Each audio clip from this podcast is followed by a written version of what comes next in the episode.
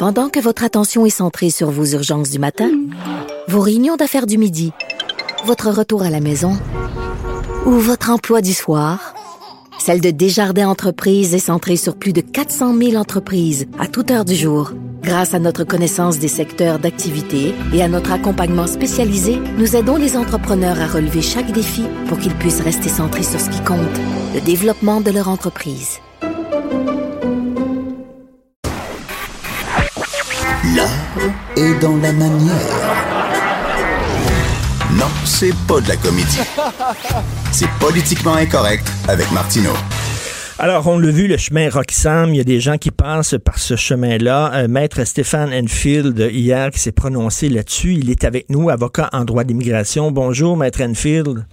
Bonjour, M. Martineau. Euh, premièrement, là, est-ce que, est-ce que, bon, on vit une crise particulière? Est-ce qu'on devrait arrêter? Puis là, je parle pas du chemin Roxham. Là. Parlons de ceux qui se pointent là, vraiment, euh, mettons, à la colle, au service frontalier, qui font les choses euh, en suivant le processus normal.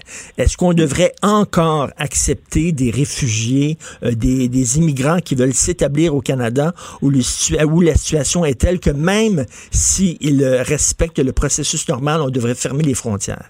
Qu'est-ce que vous en pensez? Euh, dans le contexte, la, la question est fort pertinente. Maintenant, vous, vous aurez des, des, des gens qui, qui, qui, qui diront non, euh, il faut fermer complètement, euh, pensons à nous en premier avant de pouvoir aider les autres.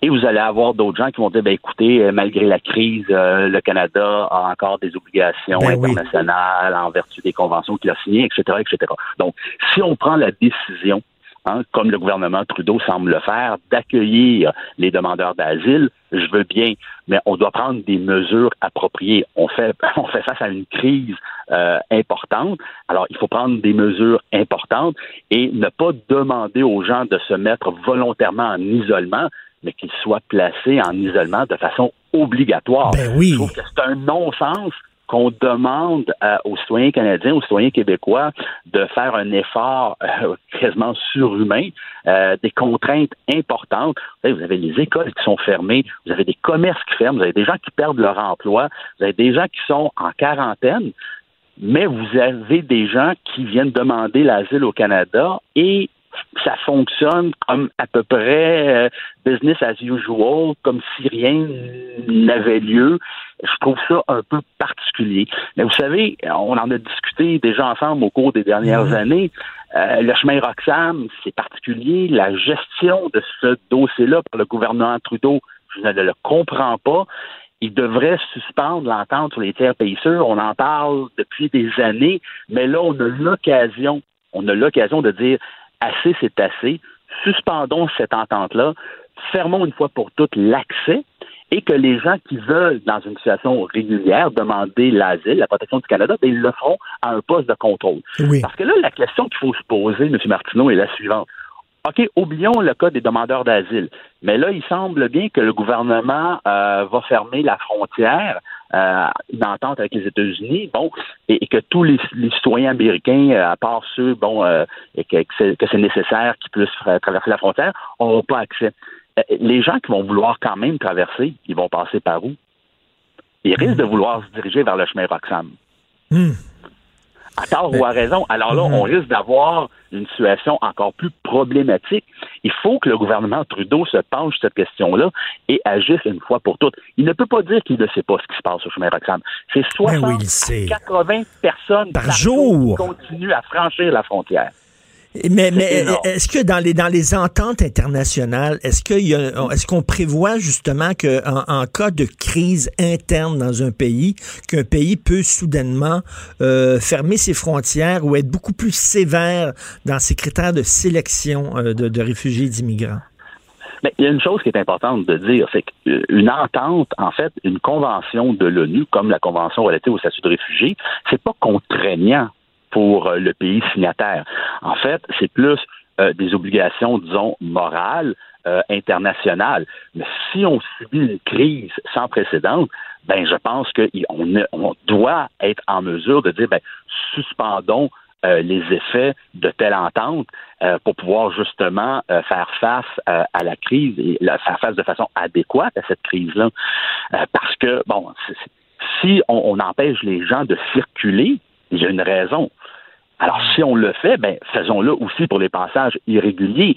Puis, il faut dire, pratiquement, ben, le chemin Roxham, c'est quasiment rendu un passage régulier, là, dans le sens qu'il est connu, les gens l'empruntent, et il est connu, je, je dirais même, de façon internationale. Ben oui. Les gens dans des cafés en Afrique savent pertinemment c'est quoi le chemin Roxham et comment faire pour y arriver, pour pouvoir traverser au Canada.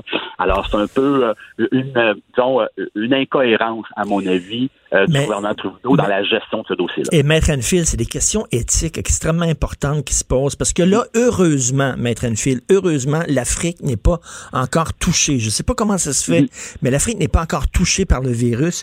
Mais imaginons, imaginons là, que l'Afrique est touchée par le virus, que les gens là-bas disent, écoutez, on n'a pas, là, on n'a pas les infrastructures, on n'a pas les soins qu'il faut.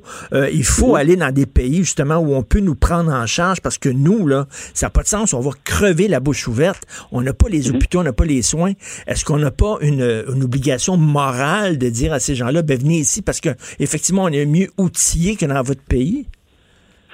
Ben, euh, peut-être, mais d'un autre côté, faut savoir que les, euh, les, les le manque de soins ou euh, des, euh, une absence de, de, de, de, de services sociaux ne sont pas un motif pour être reconnus comme réfugiés au Canada. Mmh. Alors, c'est sûr que si ces gens-là décident de venir au Canada dans le but de demander la protection sur cette base-là, malheureusement pour eux, ils vont être déçus. Maintenant, est-ce que notre système de santé, parce que c'est ça, on, on, là, c'est pas, une, c'est pas une situation dite régulière, normale. On est en situation de crise. Est-ce que notre système de santé serait prêt à absorber euh, cette arrivée massive, par exemple, de personnes à l'étranger qui souhaiteraient venir recevoir des soins au, euh, au Québec? Je crois pas. Je crois pas qu'on est outillé présentement pour le faire. Je suis pas un spécialiste du domaine de la santé. D'autres intervenants mmh. pourront y répondre. Mais euh, je pense qu'il, y a, qu'il faut faire attention à cette question-là. Et au niveau des demandeurs d'asile, ben, la question elle est pertinente. Est-ce que dans la situation qu'on vit présentement, il ne serait-il pas mieux de dire on met un, un, un stop, on arrête tout, euh, on, on paye sur le frein, on regarde à gauche, ben on ouais. regarde à droite avant d'avancer. Parce qu'un gouvernement euh, a des obligations d'abord euh, envers ses propres citoyens. Ben, effectivement. Et la question qu'on peut se poser, M. Martineau, aujourd'hui, comme hier et probablement demain, euh, la gestion du chemin Roxham par le gouvernement Trudeau, il défend les intérêts de qui présentement? Mm. Hum. C'est certainement pas les intérêts des Québécois et des Québécoises. Ça, c'est clair.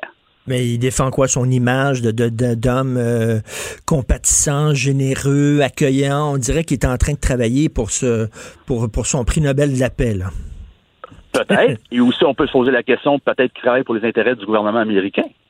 Parce que l'entente sur les tiers pays sûrs, présentement, on le voit depuis les dernières années, elle est néfaste pour oui. les Québécois, elle est néfaste pour les Canadiens. Alors, pourquoi maintenir cette entente-là?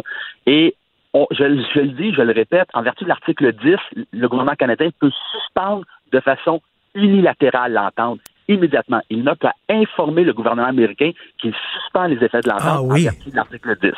Il n'a même pas à obtenir l'autorisation. Ah, alors, pourquoi non. il ne le fait pas? Parce que l'entente, elle est bénéfique actuellement pour les Américains.